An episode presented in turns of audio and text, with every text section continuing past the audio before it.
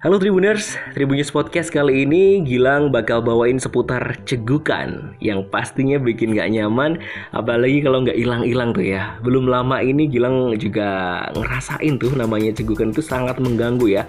Mau ngomong satu kalimat aja susah gitu ya. Apalagi kalau uh, frekuensinya itu uh, gini apa cepet banget satu menit cegukan. Bahkan belum sampai satu menit udah cegukan lagi itu bakal mengganggu banget nih. Nah dalam dunia kesehatan tribuners cegukan itu namanya singultus Nah, cegukan terjadi ketika diafragma atau membran otot yang memisahkan rongga dada dan rongga perut mengalami sebuah kontraksi.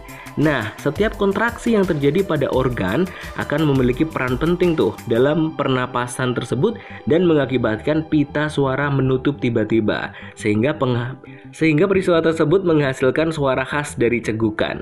Nah, penyebabnya apa sih? Nah, jadi penyebab cegukan itu ada macam-macam nih. Kita pertama bahas dulu yang namanya cegukan singkat. Cegukan singkat itu paling ya beberapa menit udah hilang atau dalam waktu satu jam udah hilang gitu kan ya. Nah, yang singkat ini dipicu oleh beberapa hal nih, Tribuners mulai dari minuman panas, minuman bersoda, minuman alkohol, mengonsumsi makanan pedas, makan terlalu cepat, merokok, stres, takut, atau gembira, dan juga perut yang kembung. Ini bisa mengakibatkan cegukan singkat. Nah, tapi dalam beberapa kasus, cegukan itu ternyata bisa lama, bahkan bisa lebih dari dua hari. Nah, yang lama-lama ini nih, ini biasanya diiringi dengan gangguan kesehatan, mulai dari gangguan metabolisme, seperti hipoglikemia, hiperglikemia, atau mungkin juga diabetes. Ada juga gangguan saraf misalnya akibat meningitis, faringitis, atau juga lagi ada sakit gondok tuh. Nah, ada juga gangguan sistem saraf seperti cedera berat pada otak, radang jaringan otak atau mungkin encephalitis nih namanya nih ya, tumor atau juga stroke. Nah, gangguan pernapasan itu juga bisa mengakibatkan cegukan yang lama ya, seperti ada penyakit pleuritis, pneumonia, ada atau juga asma. Nah, reaksi psikologi itu juga bisa mengakibatkan cegukan mulai dari stres, gembira, sedih, takut atau bahkan shock. Nah, terakhir nih yang bisa mengakibatkan cegukan lama ini gangguan pencernaan seperti obstruksi usus, radang usus atau penyakit GERD kayak gitu ya. Nah, cegukan yang berlangsung lama itu juga bisa dikarenakan karena seseorang itu mengonsumsi obat-obatan nih Tribuners. Obatnya apa aja?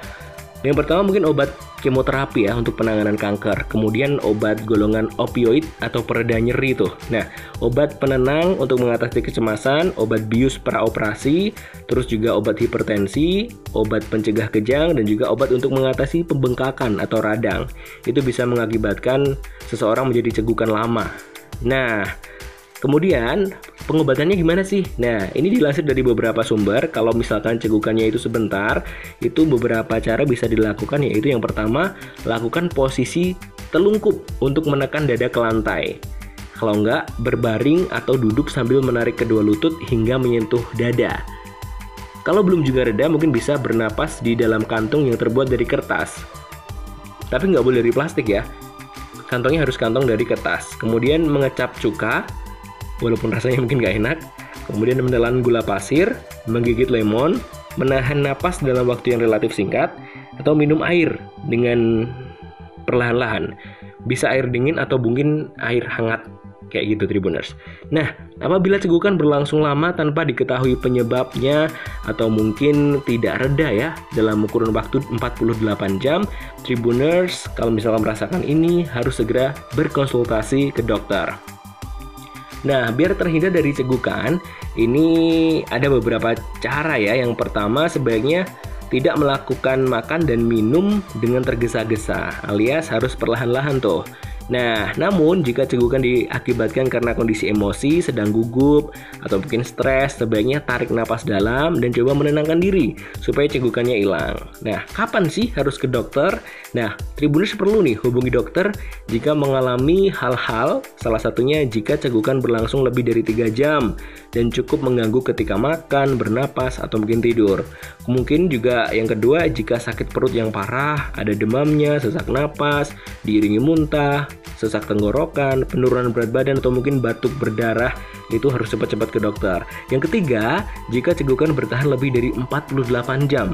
atau dua hari penuh ya atau juga sangat parah sehingga menyebabkan masalah dengan makan, masalah dengan tidur, bernapas jadi susah itu pokoknya harus segera hubungi dokter. Itu tadi tentang cegukan ya. Ini hal sepele tapi nggak boleh disepelein ternyata karena hal sekecil pun kalau itu terjadi itu ternyata sangat mengganggu aktivitas, mengganggu ngomong, mengganggu bicara kayak gitu ya.